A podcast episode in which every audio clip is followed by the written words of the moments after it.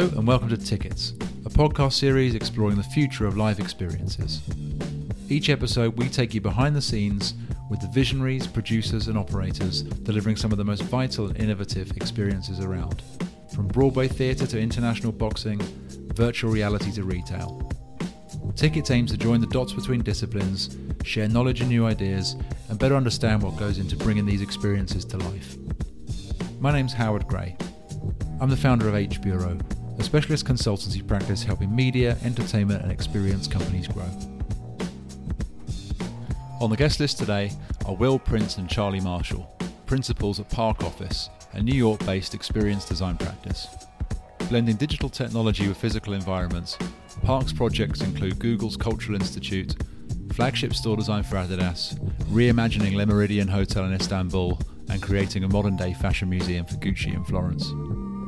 Listen on for the duo's insights into the impact of Instagram, how they assess new technologies, how they customize experience for local audiences, and their tales of jet lagged Parisian bar crawls.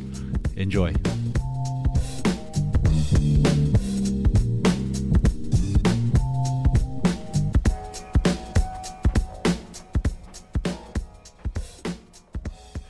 First off, could you introduce Park Office, explain maybe what you're about, and also maybe what you're not? We were talking just before we started recording about the, the shades of grey around positioning and being in a kind of interesting space that maybe not everyone would instantly understand. Could you explain uh, what you are and what you're not? I'll take the canned response. I think our canned response is we are an architecture and design firm with an emphasis on creative technologies. Now, that's a, probably a very workover statement and probably it probably it's probably the first time I've actually said it that way because I think we, it always it always gets described slightly differently because we occupy a little bit of a weird niche in our own profession where we are architects and industrial designers, but we primarily work in strategy and technology, which is a bit obtuse and a little bit sort of askew of the kind of and, standard and spaces and spaces. Well, let's see. So how those relate to spaces? Right. Yes. So the, the big tie-in is we work in spaces and environments, um, but the relationship to architecture and design is more of a kind of strategic or technological sort of aspect. Absolutely. Yeah, that works. What are we not? Uh, we are not base building architects. We are not. We're not product designers. No. Uh, mostly because we both have experience in that and don't want to do that anymore. Um, I have a history in industrial design, um, and for a little bit of my life, created electronics products in like proper actual engineering, mechanical engineering, industrial design, and I there is a years of time and money in something that might not ever see the light of day and I don't think that that interests us. And I think that base building architecture has the same thing. There's a huge amount of time and money and effort in making renders of beautiful things that might not ever happen. And I think that we have a desire to be in a world where we get to make stuff quicker, faster. Um, so that's why we err towards the end of the retail design, the experience design, the cultural design, those kinds of bits of work where we chances are we're going to build something within a year, within a year and a half, and it'll be a real thing. It might be there for a week or it might be there for the rest of time, but our desire is definitely to have something where we can go and kick the tires quite literally. So, um, how did all this start? I know, Charlie, we have a, a, a shared um, home location of Cornwall in the UK, which for those listening who don't know where that is. It's the, the, the most southwesterly little part of England. I think it's the bit that's pretty closest to America, actually. It, it is. Probably yeah. is. Um, oh. Yeah, uh, Cornwall has. Uh, I've described Cornwall to Americans as Maine, our sort of equivalent. And I went to college in Falmouth, which uh, is there is a Falmouth in Massachusetts, and there's a reason why is because ships left from Falmouth in Cornwall and came to the east coast of America and being as original as we are as Brits, we went, great, let's just call it Falmouth. Done. Uh, there's also a Falmouth in Jamaica for exactly the same reason. I didn't know there's a Falmouth there, in Jamaica. There are three other Falmouths throughout the Caribbean, uh, which are basically get on a ship, leave Falmouth in Cornwall, arrive somewhere, just call it Falmouth. Uh, But um, I went to college there. I did 3D design, and uh, the broadest of terms, it was predominantly product design, um, industrial design, and spatial design. Um, and I, cutting out a big chunk, uh, started working with Will when we were both at the Rockwell Group and a weird um, separate studio that was half owned by Coca Cola and half owned by the Rockwell Group called Studio Red. Uh, and the people that ran the studio, guy, guy called Craig Kanarick, um, with uh, Tucker Viemeister and uh, Jason Hackett, were a group of people that had come from running Razorfish and Tucker had set up Frog and Smart Design, so he had a history in sort of industrial design and uh, strategy design around that kind of stuff. Craig came from the uh, world of you know media, from running Razorfish, setting up Razorfish, and Rockwell Group was an architecture firm, and they pulled together a weird mixed bag of kind of um, slightly Type A people to work on odd Coca Cola projects around the world, and that's where we worked together for a chunk of time. Then each went on both of our separate ways, and when we were had kind of had our fill of working for some quite large corporations and quite large agencies that we didn't enjoy that much. Went out each on our own. Will set up Park before I joined. Um, and then he was working on a cultural project. I was working on a cultural project at the same time. Like, well, why don't we just, why don't we just work at the same place? Basically, is how Park came about. Will, did you know at Rockwell that Charlie was going to be your your partner in crime several years later or It not? was interesting because I met Charlie through a through mutual friends over a beach house share. So I think it, I think Charlie was just a good hang to begin. I think, I think I knew Charlie as a good hang before I knew him as like a good business partner or kind of even on a even on a sort of professional level. So I know that during Rockwell or just after Rockwell, quite a few people had said to us, "You guys should run a studio," and both of us said, "We have no desire to run a studio. Don't want to run a business again." Both of us had run businesses before and decided that that was a terrible idea. Um, so we both had that that aspect of saying, "No way, that's insane. Why the hell would you want to be a business owner?" And then Q2, ten years later, turns out actually, well, not even ten years later. Yeah, it was. Yeah, it wasn't even ten years later. It was interesting because it was. I don't think the goal was to go out and start an office. I think that somehow projects just sort of materialized. Yeah. and Projects came at us. projects came. Uh, the calls coming in, like, "Do you want to do this?" And it was a moment of like, "Well, sure. Why wouldn't I want to do that?" And then I was doing a museum project in Italy, and Charlie was doing a kind of strange technology museum in Paris, and that's when we kind of just said, "Well, makes sense to just do these together." Yeah, I need an architect who needed a tech person. Come, person to drink wine with. Yeah. Um, so other, other than doing a business together being a terrible idea and needing someone to drink wine with, what what were the kind of principles that Park started with at the beginning? What were the, the what was the catalyst for getting it going? It's so I think that, and I'm going to backtrack a little bit. So when we worked at Rockwell and we were doing projects for large brands, they had a tendency to be more strategic projects about experience. So they were strategy that were with the idea of looking at what the experience of that brand should be on a kind of spatial or material level. And I had come out of very like come straight out of grad school and gone to work for a big crazy architect in Rem Koolhaas and we were starting we were setting up um, AMO which was the sort of let's say the mirror image of OMA which was your big base building proper capital A architecture practice. And AMO was essentially built to look at all of the things that that architecture practice didn't cover and all of the sort of cultural production that existed in and around architecture and design.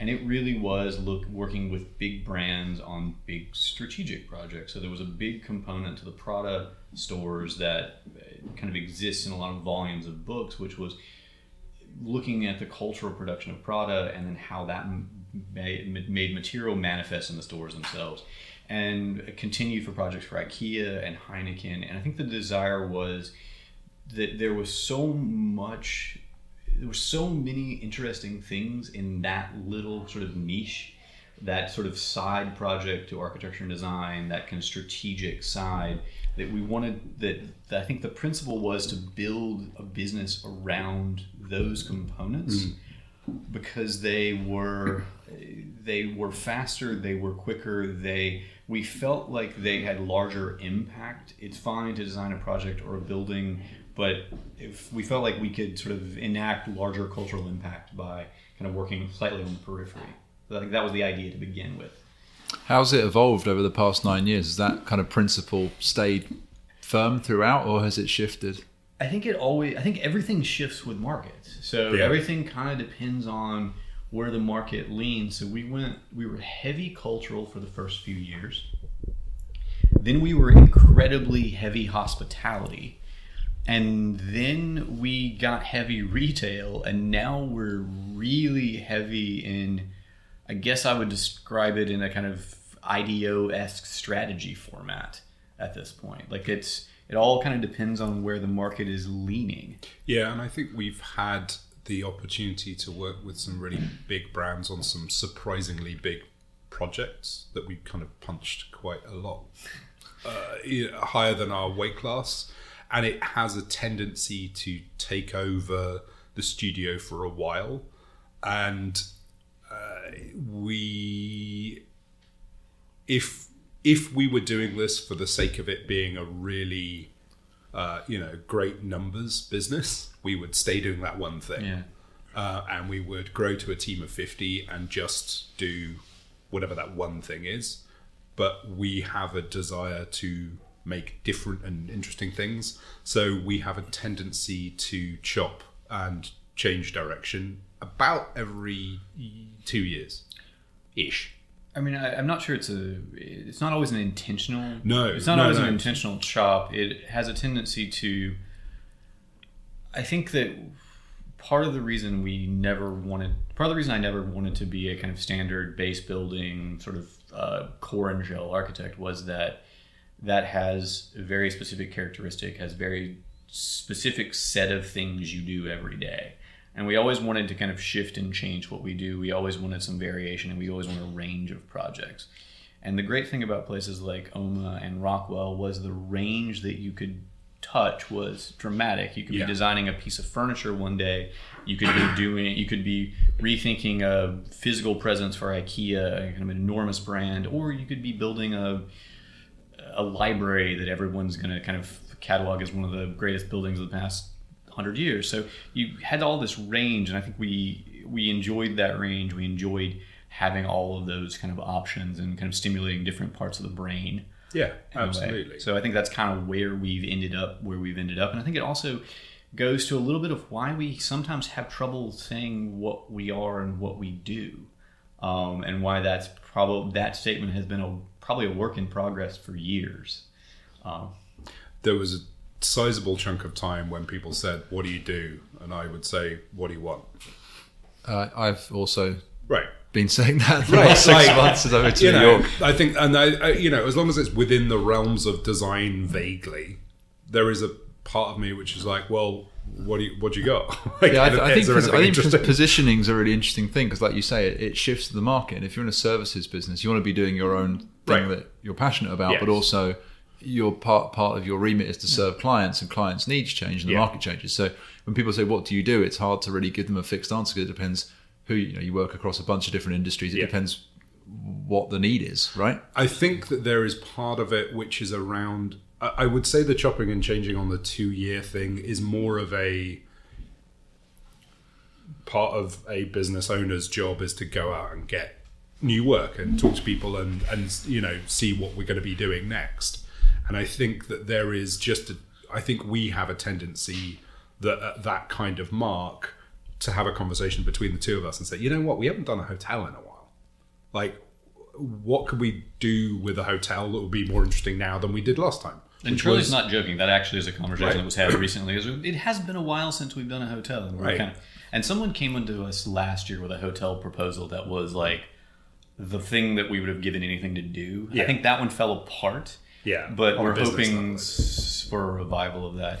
the one kind of I would say there may be some kind of consistent themes through the work because again we've described this practice that really kind of runs the gambit and does a lot of different things. But I think the two um, the two kind of red threads are there is a kind of technology integration, um, interactive technology, responsive environment thread that runs throughout, and I think that's been consistent through 85 to 90 percent of the projects over the past like nine years, and I think that almost always our projects, and, and this is going to sound, it's going to make sense to architects, but maybe not make sense to other people. That architecture has like phases, so it's a concept design, sorry, schematic design, design development, construction documents, and then you maybe you maybe someone will actually pay you to do concept design or strategic design on a phase.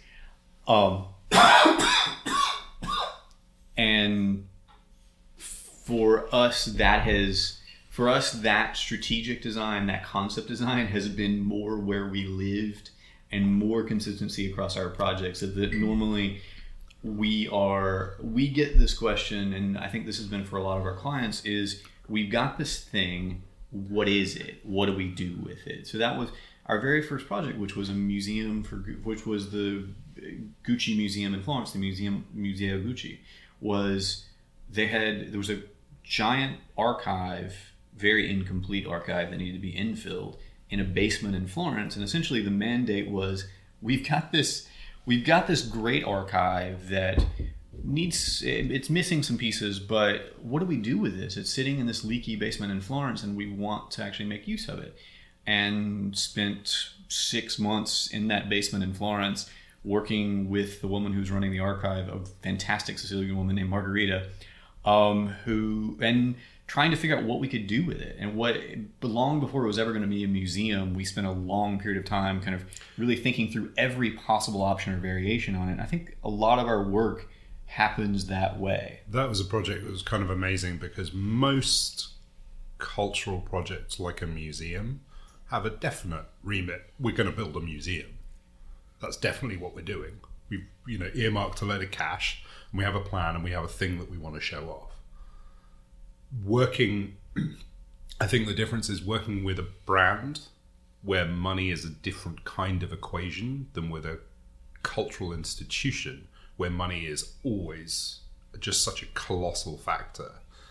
The fact that Museo Gucci exists was because it was the right and interesting thing to do with the archive rather than because they wanted a museum. Um, they were at the beginning up for let's just spread it around the world, let's put bits of it in every store, or do we take it on tour, or do we put some of it into an exhibit that goes on tour, or you know, the fact that a museum came out of that kind of conversation is extraordinarily unlikely that the out the, the outcome was a museum in a palazzo in the center of Florence. Like it's an insanely high output from a general broad question of like we got a load of stuff in a basement. What do we do with it?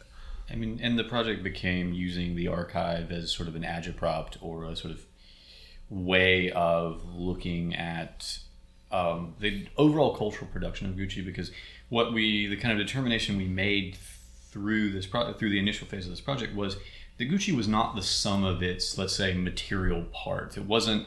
It wasn't the sum of the bags and the shoes and the luggage. It that something had had like the way that brand had shifted in the 80s the cultural production of gucci was actually had to do with the ads and the videos and all of the sort of general media production too so it so we kind of sculpted this entire project not from the but looking at the archive the goods but also the kind of media so the museum really became this kind of encapsulation of what was the entire ethos of the brand so the what so the how to drive the experience based on the kind of holistic viewpoint of the brand rather than necessarily the kind of goods in production. So that was um, that's kind of where this came from. So it, it started out as a museum project to begin with. I don't know if we, we've been ever able to get to that point. Right. I don't know if we would ever sort of been able to like sort of drive it that far in that direction to look at the entire cultural production of the brand itself. Uh, what What do you think is on clients' minds now versus when you started out? the kind of things they're wrestling with and the things they're thinking about, whether it, it was a Gucci project when you first started or a, or one of your more recent pieces of work? And how do you, how do you think what they're thinking about is going to change in the next couple of years as well? Instagram. Uh, in all seriousness, almost all retail and hospitality, at some point in the meeting, somebody will say, "Right, but what's our Instagram moment? What's our Instagram?" I had a conversation with a, a, a founder of a travel company startup yesterday, and he, uh, I think at midnight that day, Right. so 24 hours, just over 24 hours ago, uh, Instagram have announced they're pulling the basic API access. Right. So in two, I think it's in two years' time because of the Cambridge Analytica Yeah. fallout and everything else. And for him and other companies that are built on effectively on top of or are very reliant on Instagram, it's huge news for them. Yeah. So I guess that to that end, the, the, their Instagram strategy is a massive part of how they're thinking about things. a fundamental and colossal part of experience now is around the singular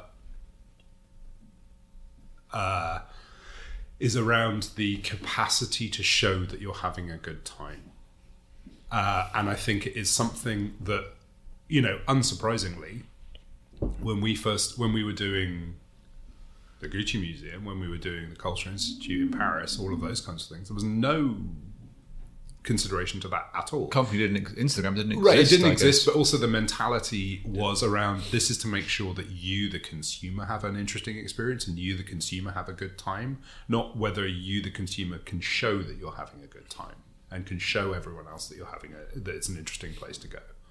Um, and so I think that there is a shift in the manner in which there is certainly pandering to that to the point of it kind of getting annoying.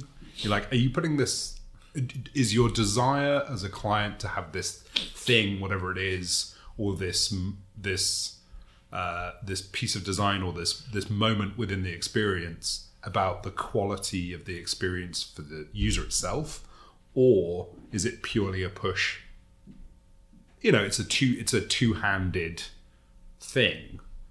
Uh, no one has to post that they had a great time. No one has to do any of that kind of stuff. But there is certainly that has become an an integral part of what clients are demanding. it's if I pull out of that slightly, I, I think that some at least so that's much a little bit more on the hospitality side. Yeah. a little bit more on the retail side. That's a that's a portion of it, but it's not the entirety of it. Right. Because I think that on the retail side, it's much more been about collapsing the web, social, and physical into a singular into a singular space, and how you is true omni-channel possible? What, how could that evolve? What could that be? And then that definitely has social implication, social media implications also. Yeah. and has a big that's a big portion of what omni-channel means to retail these days. So I think it varies a little bit per client, but the mandates have the mandates have definitely shifted, especially when dealing with hospitality clients who are looking forward, are, are looking, let's say, further down the road in the five and seven year terms, are looking at how they attract or how they work with a consumer that is, I guess, a millennial consumer now, or a kind of Generation Z, and what they're doing to what they're doing to appeal to those consumers. And uh, currently, that has a tendency to be around the kind of idea of social media production or media production. I yeah. I also think that the smarter clients are more interested in or understand um, the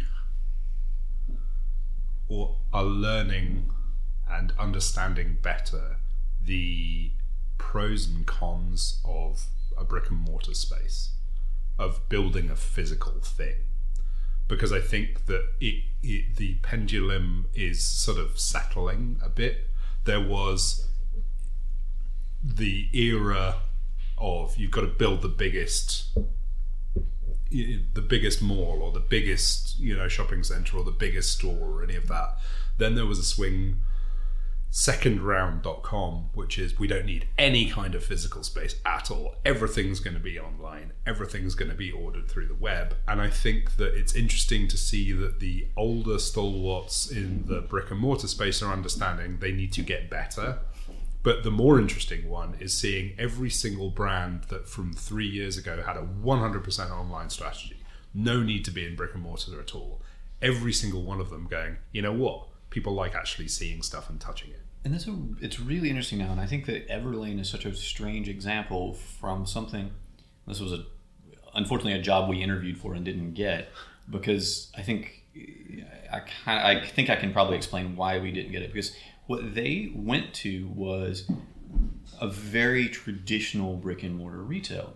There's no technology overlay. There's no presence of the website in the store. The only presence of the website in the store is the ability, uh, is a little bit kind of tighter ability for the sales associates to yeah. be able to sort of interact with the web. So they have a so the back end of inter of Everlane is dramatically improved over sort of the back end of most uh, kind of standard retailers that they can sort of access inventory. But it, there's there's no technology in this at all. So they went so heavily the opposite direction. Like it's it's like a, a better version of a Gap store from like 1992. So it's a little bit strange. So when we were pitching this, we were pitching it much more as the full omni-channel version of it. And what they did was the kind of most sort of like luddite version possible of a store. Um, I can't really explain that, and it's they're they've got lines, or at least there were lines outside the San Francisco version. It's hard to explain. Oh, there are lines outside the New York one too. Yeah, I can't explain it. it at all. Like it's very sort of like strange. Um, I think that's this area is really interesting. There's two things I'm, that kind of come to mind. One is that Travis Kalanick, the Uber founder, CEO, former, yeah. um, his new investment fund is called uh, 10100, I think it is, the, the numbers. Um, and he's focusing on distressed real estate. So all the retail and parking uh, space that's going to come back onto the market and repurposing that. I think he's starting with kitchens and retail. Right. Um, the other thing that comes to mind is there's a guy called Scott Belsky who founded uh, Behance, the uh-huh. designer yeah. network, portfolio network, and he's now at Adobe. He wrote a blog post last week about uh, called "Attack of the Micro Brands," I think it is, which is all the kind of digital native brands on it. On, funnily enough, on Instagram, mainly you know fashion, yeah. apparel, e-commerce stuff. Right, right. It's a really interesting post. So uh, anyone who's listening, worth checking it out. Um, I'd be really interested to get your take on for for one a brand like this, who maybe some of them are constrained by budget, some of them maybe not so. What recommendations do you have if they're if they're looking to get into bricks and mortar or not? How what how should they start thinking about this, and how should they think about spatial design and experience? I think there's a couple of things around the desire is the desire to actually sell at retail, um, or is the desire more to be able to showcase product? And I think those are two very different strategies. If your desire is to sell at retail, don't try and reinvent the wheel. Go and make a really nice shop in shop somewhere. Like, don't own the brick and mortar yourself. Get a consignment and, you know, be present somewhere if it's around an experience of touching and feeling a product, then it should be tailored that way to the experience of it with the capacity to have retail within it. Because I think there is a missed trick in brands that open a, you know, who are predominantly an online brand who open some form of experience retail, but you can't buy anything there and it drives people insane. You know, it doesn't need to be a high volume location, but the, you have to build in the capacity for somebody to be able to buy something and walk away with it, which I think is one that keeps on coming up. I keep on seeing things where, like, come and experience the new blank thing pop up store. And you're like, great, can I buy one now? And they're like, oh no, you have to order it online and wait X number of days for it to arrive. I'm like, well, in which case you have annoyed me more than you've intrigued me. So I think there are probably there were multiple. I think you were hinting there's there are probably multiple strategies depending on the scale that someone is working at. Yeah. And I think that spending two years working with Adidas, thinking through every version of their retail, I think that there were there were definitely levels to that. When it was a kind of standard Adidas shop, um, there, the motivations and goals were to get as much product in front of the consumer as possible and have as much product consumer facing and be able to kind of constantly shift to the new to always kind of be able to kind of have a zone where you focused on what the new thing was and it had kind of the changeability of it. When you kind of dealt with the larger scale of the Adidas flagships, those needed to be a lot of different things to a lot of different people. So those needed to function on multiple levels, from the athlete to the expert to the novice to just this to the sneakerhead to the kind of random consumer. So they needed to have so you needed to kind of map the proper consumer experience and kind of really think through what the role of the associate, what the role of the architect, what the role of the space was to each of those kind of levels, and that's that was really the amount of time thinking through that, and also part of the procedure for Adidas was to really kind of try to localize each flagship. That each flagship, as opposed to Nike, which has a very traditional set of flagships that look the same and act the same, and then what they do is an enormous amount of pop-ups that focus on new, splashy, vibrant, that look very different. Adidas that was not within the kind of Adidas strategy or plan. So the idea was that the flagship stores would be localized and have environments or kind of zones within each store that would change on a regular basis. That that would change to local events that would be the New York Marathon once, and then would be the U.S. Open, and would constantly shift the events happening in the area. So I think there's a there's a kind of catering to on a scale level. Coming back to the Everlane thing, that's that's the one I don't quite understand. I would have never thought the sort of retro version of retail would have generated so much for them. But maybe that is what you were pointing out. Maybe that's around the fact that with Everlane, the kind of the difficulty was understanding what the product was and feeling the product and Yeah. touching the product. That it is a very low price point. It's a very kind of standard and uniform product. So the ability to kind of touch that must generate must actually have a kind of reciprocal effect to online sales and kind of consumer loyalty through that. Yeah. And the other thing, I, the other one I was going to say is, we worked for Gap companies um, to kind of do an experimental store after they had acquired Intermix. So we'd gotten this little sliver of space next to the big Intermix store over meatpacking, and we're asked to look at something that could have no product, um, could be used for a launch, could be fully kitted out with product, and had a digital overlay. So it was it was something that for them for Intermix has generated an enormous amount of both press and pull both on a mm-hmm. social media level and an influencer level and a kind of general consumer level that's been kind of incredible. So there's one this will be the one anecdote I will say about that space is that there are two very long walls that are entirely projection mapped. So if you want to, there's a 23 foot by 10 foot 9 inch wall that you can entirely projection map with whatever intermix con whatever intermix wants to kind of push from headquarters. And there's a wall in the back that is directly parallel to the facade that is almost identical shape to the facade that you can see through and that's also projection mapped and it is 10 foot by 10 foot 9 a kind of big billboard almost style that this store changes on a regular basis. So it, it turns a minimum of four times a year. Most often it turns, most years it turns, it changes entirely what the product makes more than that. When they have done a store changeover and that wall and that projection is not on, um, foot traffic decreases by half to less than half. So just the fact that there is movement, there is media, there is light, there's something happening in that store don't have the immediate sales projection numbers, but I knew the foot traffic numbers jump dramatically. And it is a mid-block section of Washington Street, so it needs some a little bit of, and also has a city black rack blocking it. So it needed that ability to kind of wrap consumers in, bring consumers in and through.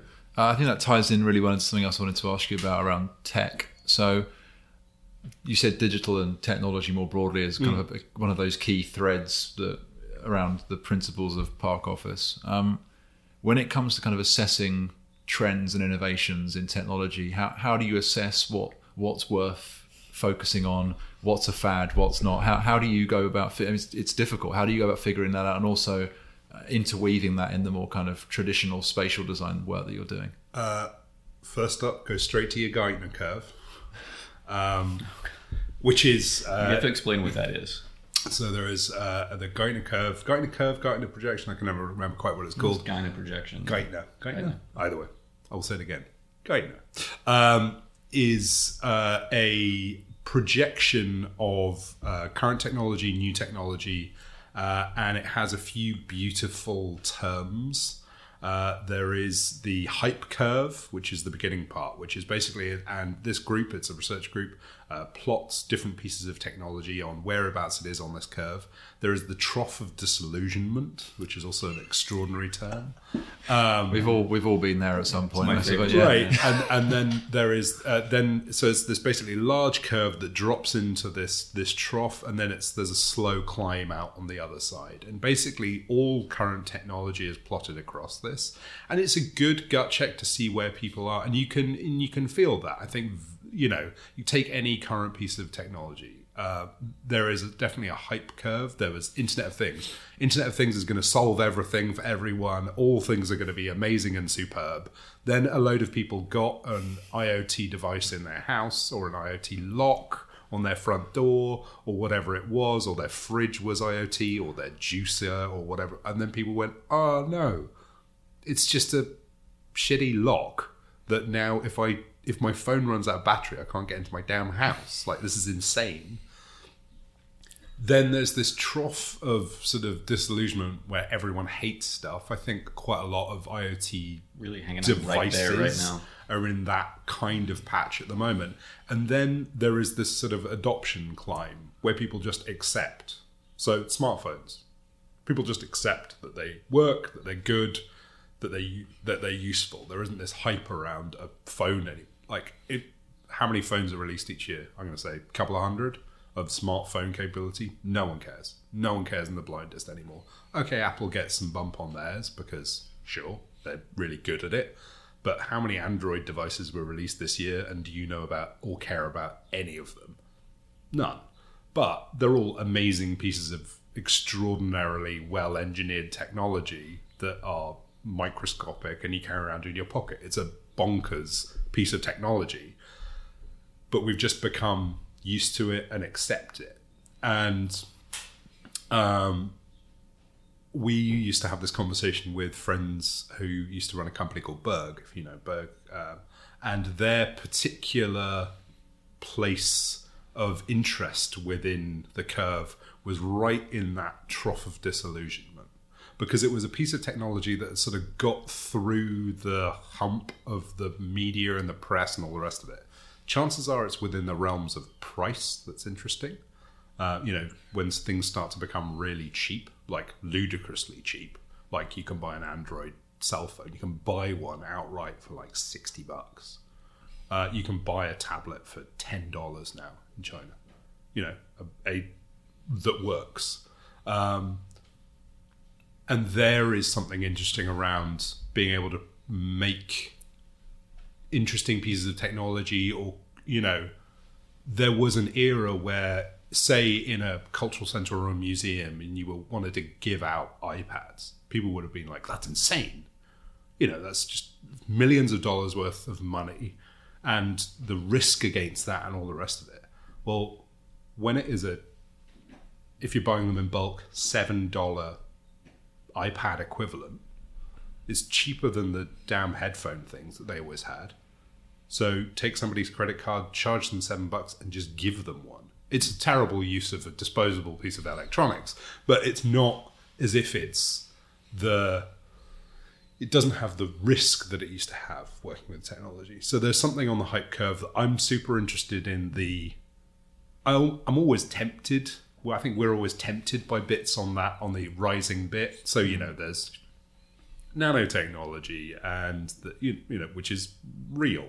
Um, there are super interesting bits of that curve, um, but in a way, to convince clients to use things they always want to use them at the peak of the hype curve, and that's the exact moment where you're like, please, please, let's not do that. I really like the idea of sitting at the the trough of disillusionment. So It- sitting at that point where it's a, where things are about to then move again. I, have realised that I always wanted to think I was an early adopter. I'm now very proud that I'm not, and I'm happy to be in the kind of early majority, just Right. at the beginning of the Yes. early majority. And I think, yeah, the idea of your friend sitting at the the bottom of the trough, waiting for things to then kick back up again, is quite an interesting strategy. It, it's a little space where no one is going to um, sort of hyper analyze what you're doing. People right now working in the five dollar or ten dollar iPad space. No, no one cares. So there's an awful lot of space to do something really interesting. Whereas if any, if another person comes with you know a like Magic Leap equivalent hmm. bullshit vaporware thing, they've raised billions on something that is f- frankly bullshit at the moment. And I know a lot of people are working there, and I know they're making some interesting things in theory, but there is a capacity for technology companies to raise ungodly amounts of money on the on what we you know as somebody who worked in the in the technology space good old fashioned vaporware. It's smoke and mirrors. So i get annoyed by that i think the equivalent in the product design world is anyone who went to product design school or design school who had to actually build things like you know with a hammer and a saw and you know some epoxy and all of that stuff that there is a generation that can get through college by purely rendering things. And you ask people to do things and they're like well how would you do that? I'm like i don't know. It's your product. How would you do it? There is a technology version where people just say well we'll figure like that's not the issue. I'm like well it kind of is the issue that you are claiming massive extraordinary uh, incredible things and yet the resultant outcome google glass is a classic which is something that We Did our turn on that. we did our turn on that At the latter stages, trying to sort of like brainstorm through what it could be used for, what it could be. right and it was very interesting because our ideas were were really dull but that's a good use of a piece of technology that's frankly really dull it's not you know at that time google glass was a thing that was hated because it was in the hands of a, of a group of people who were disproportionately rich in, in neighborhoods that people had felt gentrified out of, etc., etc. There are a load of social and cultural issues why Google Glass didn't work. It wasn't particularly because the technology didn't work. The technology was fine. It's just the fact that it was being pushed as this sort of extraordinary experience when in actual fact it was a very practical experience. I really regret we never did your idea, which was about six years ago. Charlie wanted to make fake Google Glass and just hand them out to people. So he wanted to just have a open up a box in Union Square and just like hand out Google Glass. So it became so to, to kind of just test the Became idea. less It's of a- like how much of an asshole you would look like if you were just walking around with fake Google Glass on, just like to see what the kind of adopt, what the kind of general Right. perception The was. placebo effect. Yeah. Yes, almost. exactly. If you what could could have happened? if you can lower the instantaneous you must be a douche because you have it on your face quotient then it can then become more of a normal thing and then you can do some more normal things with it. it you know you can basically push it into that you know trough of disillusionment you know and the interesting thing that came out of all of the recent stuff about Google Glass is the very thing that a group of people at Google quietly went and did was did some really boring shit with it, but really boring and useful shit, which was work in factories, uh, which are very uh, complex mechanical factory processes, with making ultra customized, really expensive things like Boeing uses them. Uh, not Massey Ferguson, but that's the only tractor company I can think of. What's the Kubota. uh, the the other big American one? John not Deere? Cat, John John, Deere. Yeah. Uh, because you know uh, I thought they just made trucker caps. uh, they they they make million dollar pieces of you know a Yeah. combine harvester these days is a million million and a half bucks, and you can specify every single component on it, which means that some people have to build it. But the very next one going down the line, it's not like uh, you know Ford Fusion where it's a different color and there might be a bit of different trim. These are fundamentally different, really complex pieces of machinery, and Google Glass quietly went and made an enterprise one, which helps people know which components and what the layout of this particular tractor or combine harvester is going to be. And it's amazingly successful in a really boring space. And part of me, part of me finds that fascinating. Like, there you go, you've actually found the useful thing for it. Except the useful thing of it is a thing that you don't want it to be. Google wanted it to be cool and trendy and hip. and they wanted to be at the cutting edge of you know like hyper interesting technology, and what they made was a really useful wrench. Yeah, it feels like they almost missed a missed a trick with kind of customer discovery to an extent, or almost putting their own assumptions and putting the solution before the problem, as it were. With that, Absolutely. um, on that on that note, actually, I wanted maybe you've just answered this, but what assumptions have you guys made about a, a project, a technology, or an idea that that proved out to be wrong? And maybe what which failures have you had that you've learned you've learned from? Maybe Google Glass is the one with that project. There is there anything else that comes to mind? It's really strange. We spent so much time. Again, we were talking this about this before. Like 2013 for us was spent on an off-site warehouse in Mountain View, making stuff that we didn't know existed prior to being offered the work. So Yep. we spent so much time working on these things that were, let's say, moonshot esque things on a Google side. That, Yeah, it's Google X. yeah, a Straight lot of like Google X or Google ATAP or projects that I think that probably none of them really worked out. One of the things we worked on, Tesla eventually did um, and made work. So I think that we've seen a lot of things that were abject failure, not abject failures, but failures to market, but then produced something beyond that. Yeah, I think there is with all of that Google work that we did for a chunk of time. So we our, our history with Google is that we basically did a bunch of spaces for them with um, with interactive technology inside, sort of showrooms of web technology in physical spaces. Uh, some of that comes from my previous position uh, at the lab at Rockwell Group back in the day, which was a technology group within Rockwell Group that I left uh, and got asked to join Google for a little chunk of time. Uh, so I was a quasi, I am a quasi Xoogler, which only a certain number of people will understand as a phrase. Um, uh, that we then got invited by some people at Mountain View to work on all of these, working on the kind of spatial and product components within a bunch of Google X projects. I think the biggest learning from that is that technology companies will go, will spend more money. They will give you a budget which is vastly more than anyone else when they will still cut the project without a second thought. I think that that was something that was really interesting for us to learn and interesting to see where we put faith in a project continuing because people were spending so much damn money on it. You're like, well, they've got to be serious about this because they're spending all of this money.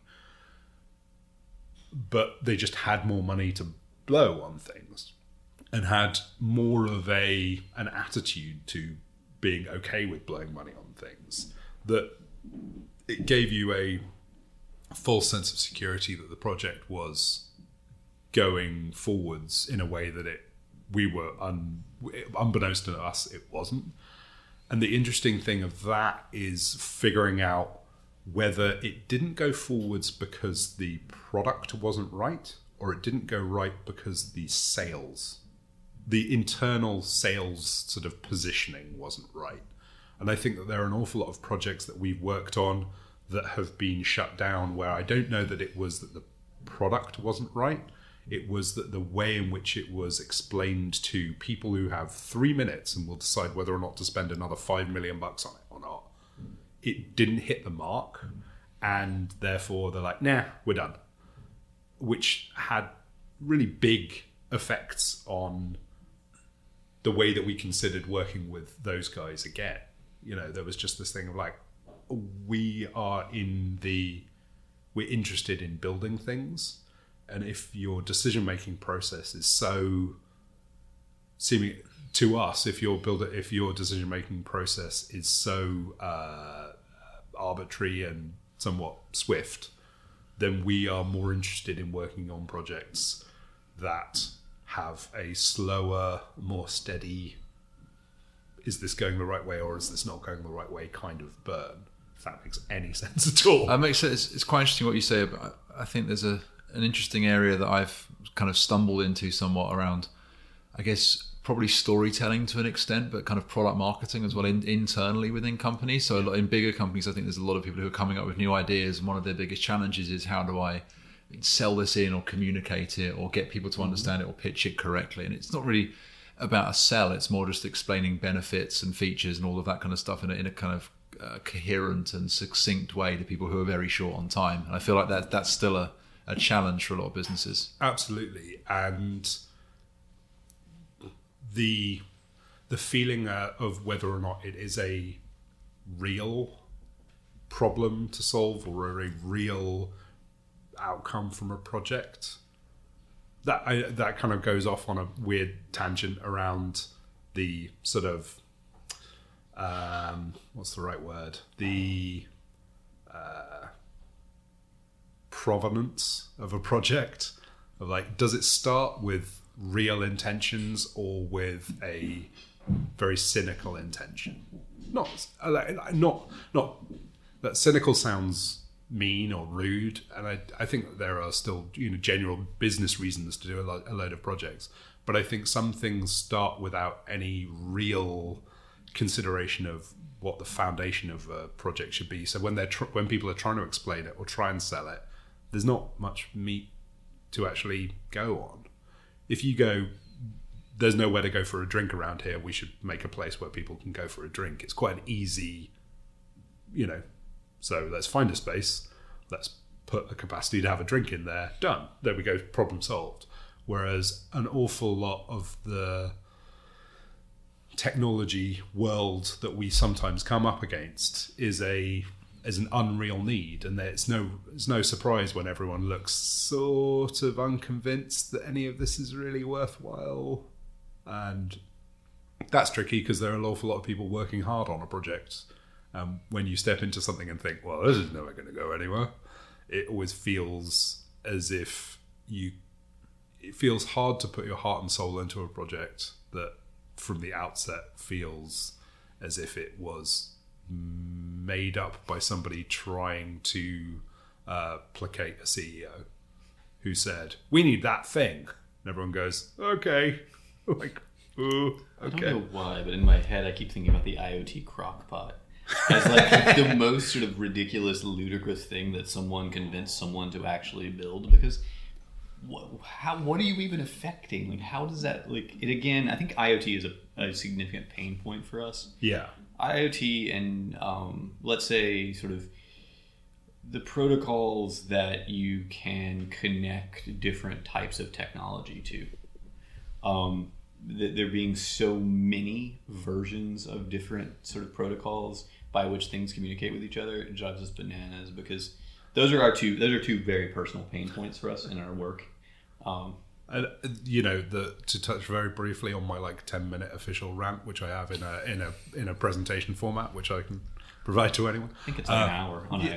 Uh, the the main part is 10 minutes is that an all the, the desire of companies who have no business to be in technology thinking that hiring three computer scientists out of college will help you know. I it would not surprise me. There is a superb pencil company in new jersey they make really nice pencils. I'm sure someone somewhere said we should have an app.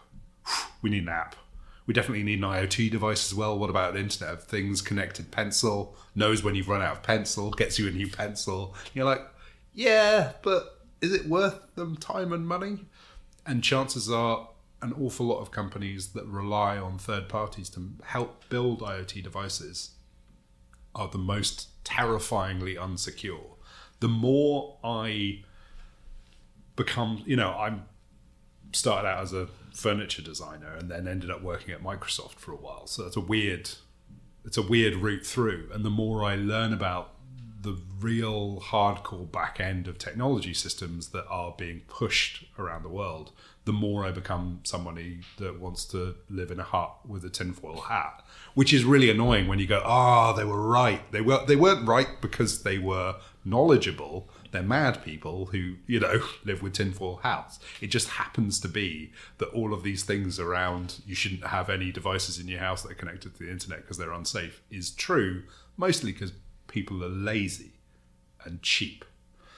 And, you know, a baby bear you know soft plushy toy that can look at your kids and make sure that it's the kids are fine with the you know those nanny cams. Also exists in an open IP that Right. anyone can tap into. If And they I also, I the also, I watched an episode of Black Mirror last night, which is kind of on that. I can't watch Black Mirror. I cannot. I can't watch wa- I can't I watch- can't I can't watch handle it. Silicon Valley. I can't watch Oh, Black God. Mirror. Silicon Valley is way too real for me. yeah, it's too, it's too close, It's right? so terrifyingly close to the reality of like, yeah, yeah, of course that's real. It's not, you know, anyone with the knowledge of that is either lying to themselves or being disingenuous to the world. Um, we're, we're, we're, we're, I agree. I feel like we could we could probably do another podcast just on that. Um, we've we're really short on time, which is frustrating. Um, there's a bunch of stuff we could get into. Um, one one thing I was really interested to to ask you about. We've talked a lot about retail and tech, particularly uh, a little bit about cultural spaces too. Um, what have you guys learned from working in the hospitality industry? What are the commonalities between the other areas you work in, and maybe what are the differences with your hospitality projects? It's really interesting because I feel like we had such a background in hospitality work a little bit prior to the retail work. So that I think that the way a consumer, the way that you're bringing a consumer through, the way you're bringing a customer through hospitality projects, you have to really think about each of the touch points uh, so clearly that I think that that strategically has informed a lot of the kind of way, basic consumer journey and consumer strategy for the retail projects, kind of really kind of being elaborate and considered about each of the kind of touch points, which is, I think, really kind of what we learned through hospitality.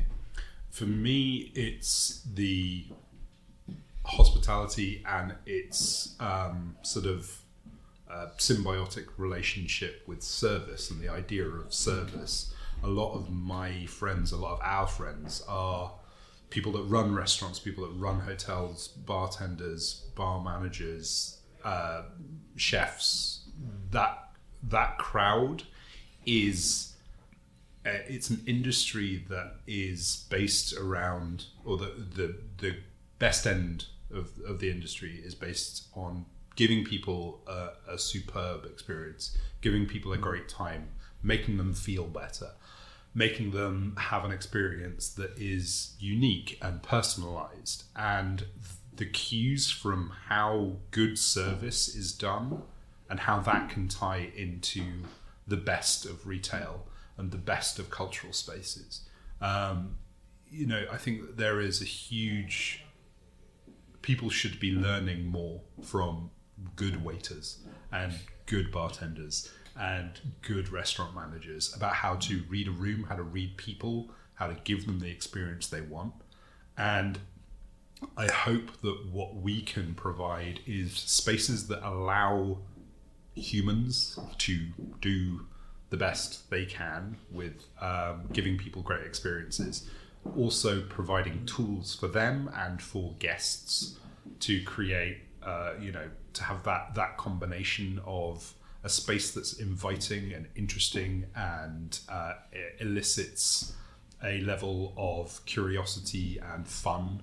It allows technology to enable experiences that uh, you know that that give people all of those um, those facets, but also make sure that the human portion is there. That I think that was one of the biggest things for us for retail is understanding that taking cues from the very best of retail from 50 70 years ago is about a human touch is about you know people don't buying a suit wouldn't you prefer to go and talk to a tailor and be measured correctly and spend a little time and have the sort of revenance around uh, that experience? And how do you bring an element of that into you know high street retail? How do you bring an element of that personal touch of someone wanting you to have the best wanting you to have a really great experience? So i think service is the the service industry as part of the hospitality industry is the most direct day-to-day experience that people have with another human that they don't know.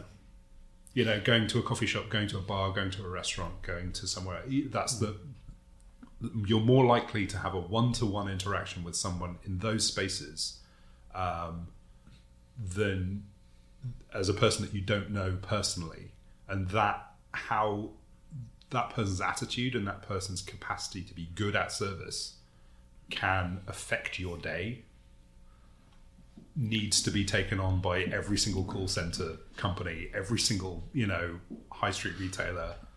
This is going to sound a little strange, but for an architecture and design firm to be saying this, but when we were working on the strategy for the US flagship store, there was a large portion of that that was working through an HR strategy. That was working through what the profile of the associates was actually going to be and really kind of thinking through and kind of making some changes on how they actually hire for those positions and hire for those stores. So, yeah, that circles back to what do we actually do in the end when we're actually sitting there with a client talking through their hiring strategies for their associates for their spaces. I really like that as a kind of for any kind of guiding principle or north star for a bit for a business. If you're in the service business, and that your customer service people could could be the the main interaction someone has with a stranger in a day. That's kind of as to deliver that service and experience for them to a high level. That that's a great north star for any service business, right? if you think about it in those terms. And and how many? I mean, New York is the king of the horrendously shitty dive bar. I think. Ah, no, Detroit's pretty awesome. Yeah, you know. But I think America has, uh, you know, one of the things I love about the US is the shitty dive bar. But the shitty dive bar that has amazing staff does bucket loads of money because it's about an experience. The space is crap, but you it's part of the experience. So in that way, it's superb. You want it to be crap, but the a dive bar with shitty staff is horrendous. It's a terrible experience. It's awful. You will forgive a place smelling like pee with bad drinks and a broken jukebox if the experience that you have with those those service staff in that space is fanta- is phenomenal. So all you know, we can build the nicest, prettiest, most beautiful retail stores, but if a one-to-one interaction with a human there is bad, doesn't matter how nice our place is, people aren't going back. Uh, this might tie into my last question. Maybe you've given yourself away. Um, for each of you, what's been one of the most memorable live experiences you've had, either either via your work or personally? I'm, I'm maybe it's a dive bar, Charlie. In your case, I don't know. Are there is there anything that particularly comes to mind? Oh, uh, mine will be a dinner I had uh, with.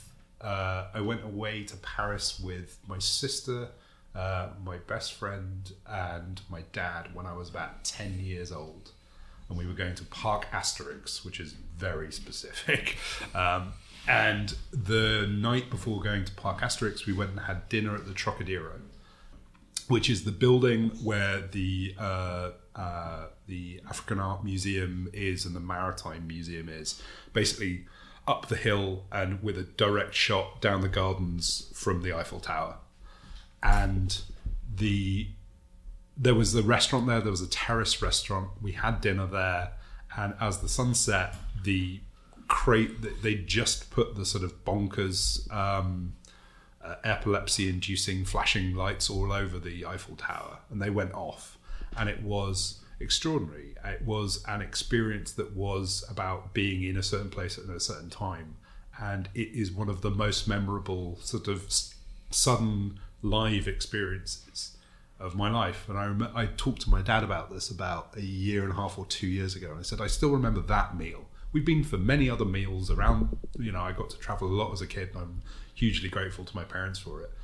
Um, but that one particular moment stuck with me so much and he said good because that was one of the most expensive meals you've ever had in your life. I was like oh fair enough. But that it you know it was whatever it was four minutes of the flashing lights and then you know the sun setting behind it but that's that's my one It's interesting. I I probably have. I am very guilty of recency bias. So um, I'll give two. I think that the it was T Magazine had this dinner series that they were hosting with artists. They would select an artist, and then I think Stella Artois was like supporting it. But they would be these kind of dinners they would host in like a, a weird warehouse or a gallery space, and the artist would do some amazing table setting. And there was a Dutch artist who is your old roommate, is a friend of your old roommate who I can't remember her name to save my life right now. Friend the artist, Alicia's? yeah, Alicia's friend, Yeah. uh, was a Dutch artist who had done these kind of crazy sort of like uh, these sort of s- it was a ribbon that draped around the table. So the ribbon hit the perimeter of the table. So you kind of had to you had to kind of exist in the ribbon while eating. And it, and you were sitting on it was just a really kind of amazing kind of unique design experience. And T magazine had like you know a set of five of those. It was kind of incredible. And the other one I'll give is it has a little bit of a story behind it, why it happened. But it was we were starting to do work uh, for an owner of the W Paris Opera, who was a Spanish guy, uh, really a Spanish businessman, really kind of amazing character.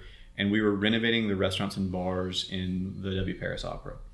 And we had presented some stuff to him and he was like well what's your favorite uh, bar in paris? And i was like oh shit i was like well it's been a while since i've he's like you haven't been out in Pa-" he's like why like you have to go to paris tonight i was like okay i was in barcelona so it was fine so literally we had to sort of book plane tickets to get us to paris that night i needed to be back for other meetings so i had like literally 24 hours i think less than 24 hours in paris so I think it was 12 hours. So we got there at 9 p.m. Um, and then kind of the concierge at the W Paris Opera, W Paris Opera had set up these kind of like all these kind of places we had to go, and it was like a it was like plotting a course for like the next six hours.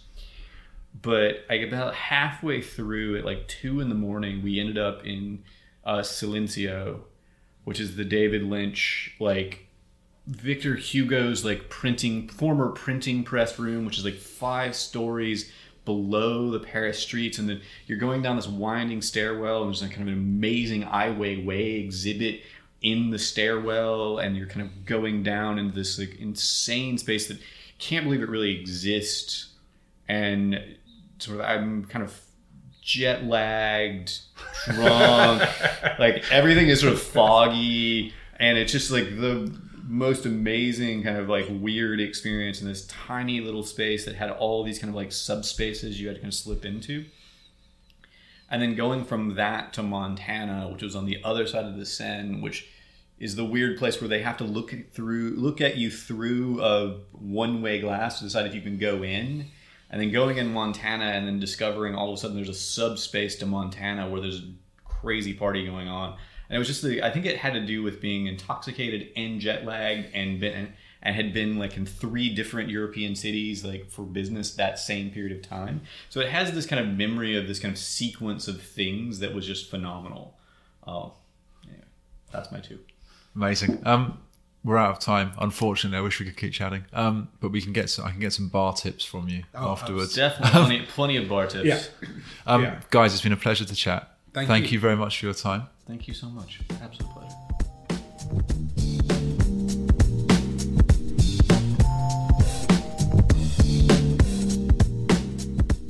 Join us next time for another edition of Tickets. You can subscribe via Apple Podcasts and Stitcher, or listen back through SoundCloud and Acast. Tickets is an HBO production. Find out more at hbro.com.